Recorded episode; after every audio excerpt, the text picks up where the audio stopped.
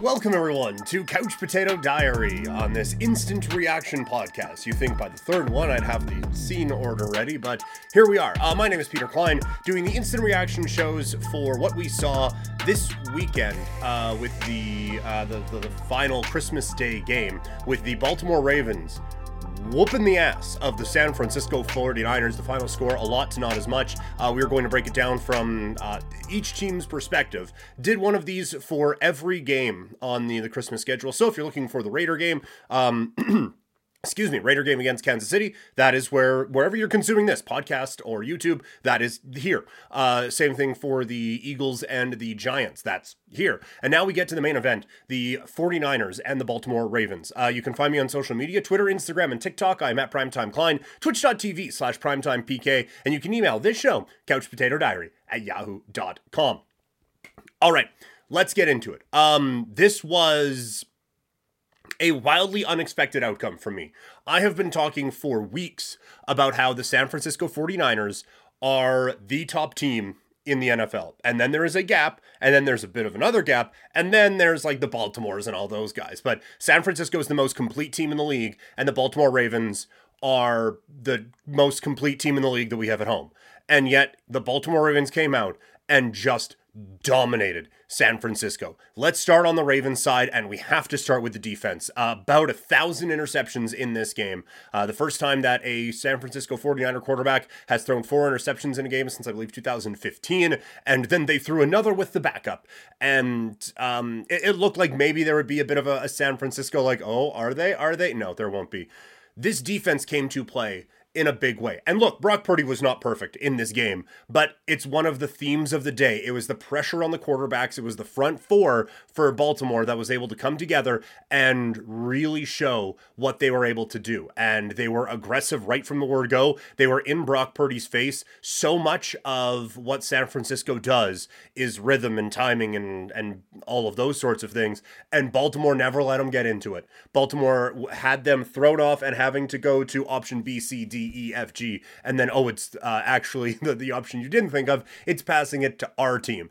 The, the pressure was in Purdy's face all game long, and the secondary did an amazing job. Now, there were some holes. There were absolutely some holes out there in that secondary to be taken advantage of, but more often than not, when there were holes back there, it's because five guys were piling on top of Brock Purdy, and he wasn't able to do anything. This was like the Baltimore Ravens of my youth growing up, where, where it was a dominant defense. And um, you could have swore you saw Ray Lewis or Terrell Suggs out there, but it's this new wave, and it, it felt like it was coming in waves on on San Francisco all game long. Just complete annihilation on on the defensive side of things. The passes were getting deflected, um, receivers recovered, and then passes just getting intercepted. They were disguising coverages so well. Just everything you would want to do. Baltimore was able to do that. Now, is this uh, one of those games where, oh well, now this is the blueprint?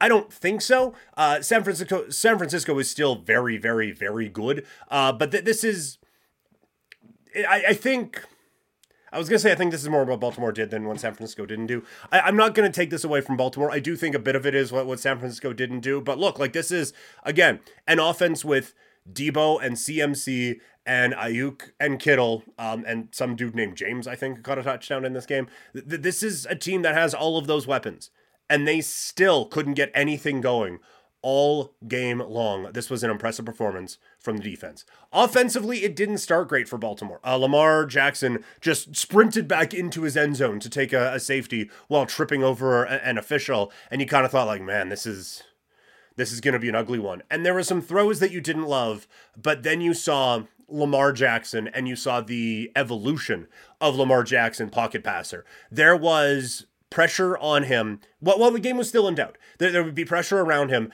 and instead of shrugging one off and just taking off, he shrugged a defender off and then stood there in the pocket. Or he knew a defender was coming and shifted in a way so that the defender couldn't get to him or had to alter things, giving him a few more seconds so he could get the pass out. This was not one look and run, Lamar Jackson. This was, I'm not going to say refined passer because there were some passes that missed, which think about that. It could have been could have been even worse for for Baltimore in this game.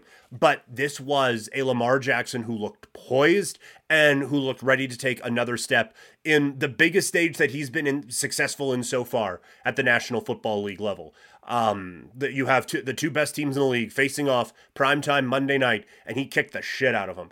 Um, it was a real good job of, like I said, staying composed, finding his targets, and then yeah, when it, it came time to run, he ran, and he is better than anyone at doing that. Um, but I, I was so impressed with what I saw from Lamar Jackson as a passer. Again, some of the passes are going to be off, but that's basically every quarterback in the league is going to have passes that were a, a little bit off target. But I, I thought Lamar feeling pressure around him and still looking downfield and still attacking was a really, really nice sign for this Baltimore Ravens team for what they were able to accomplish today.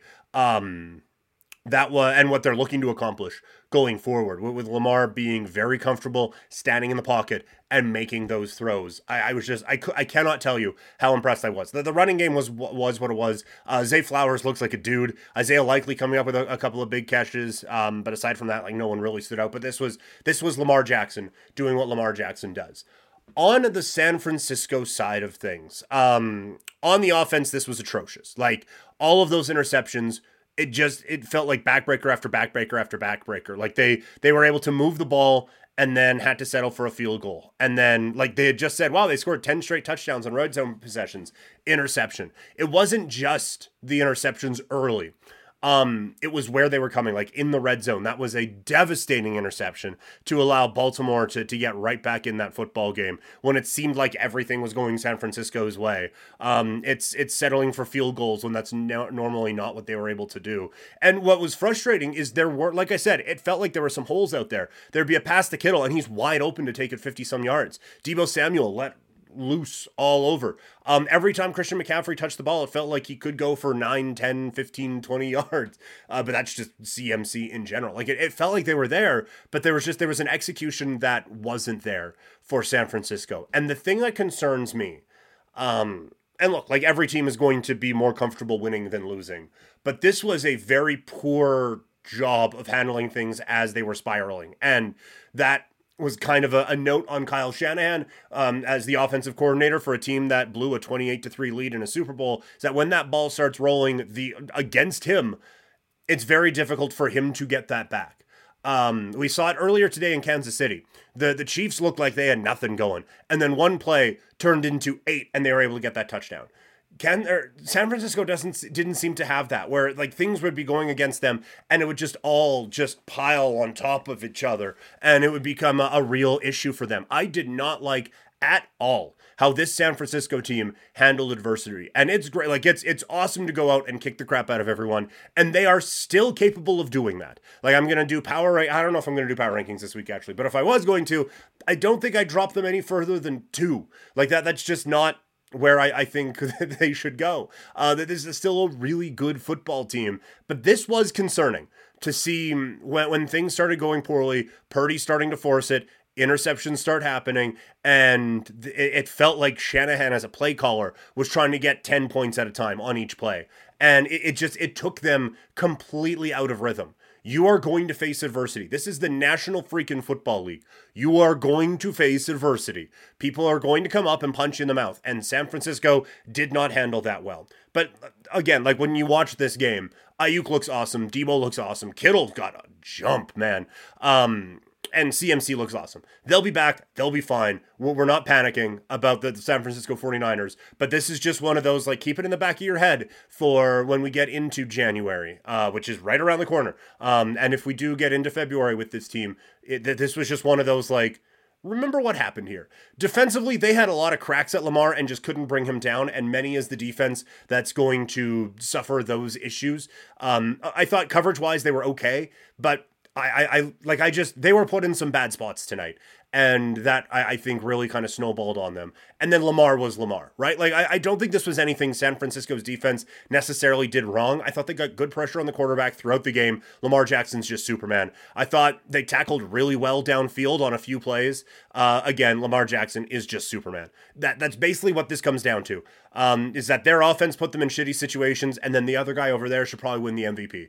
That's I mean that's one of the bigger stories of the night too. Is it feels like Lamar Jackson may have just like snatched the MVP right away from Brock Purdy. But it, it was a fun game. And I, I think I come away from this one instead of like, man, you know, I think Baltimore might be the most complete team in the in the AFC to, you know, Baltimore might be the most complete team in the NFL. I'll still put like the, the, like player for player. You look at it, San Francisco still got it. But holy cow, execution for execution, Baltimore's got it. And we talked about this at the beginning of the season. With Monken coming in as the offensive coordinator, the Ravens are getting better and they're getting more comfortable in this offense as the season goes along. And Monken's getting more comfortable with the NFL. And this was a big thing he did at Georgia. It wasn't just, okay, we're a run team or we're a pass team. It's okay, you suck against the run, guess we're a run team. You suck against the pass, guess we're a pass team.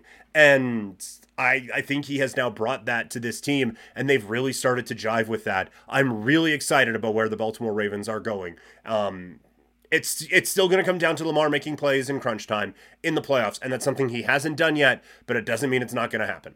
All right, that is going to do it for uh, the instant reactions today. You guys have been an absolute blast. Thank you so much for tuning in. Again, uh, there are two others wherever you're taking this in. If you're watching it on YouTube, make sure you like, make sure you subscribe. Uh, if you are listening to this one in podcast form, make sure you leave a review and subscribe to the channel. Uh, coming up on Couch Potato Diary this week, I was on the Fresh Take Network doing their year in review, uh, so I'm going to break that up throughout the week and we're, we're going to be playing that there. Uh, so there isn't going to be a ton for new stuff from me on this feed necessarily. Uh, but we do, like, uh, me and Josh, um, we covered everything like baseball, basketball, football, local stuff, uh, combat sports, best, worst. Like, well, we cover a lot of ground on on that particular show. So I think it's going to be a lot of fun for you guys to check that out throughout the week. For World Junior coverage, I'm going to be on Game Over International bright and early tomorrow morning after Canada finishes their game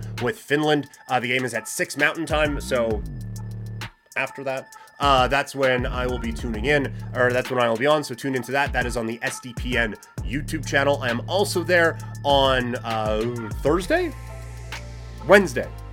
Wednesday.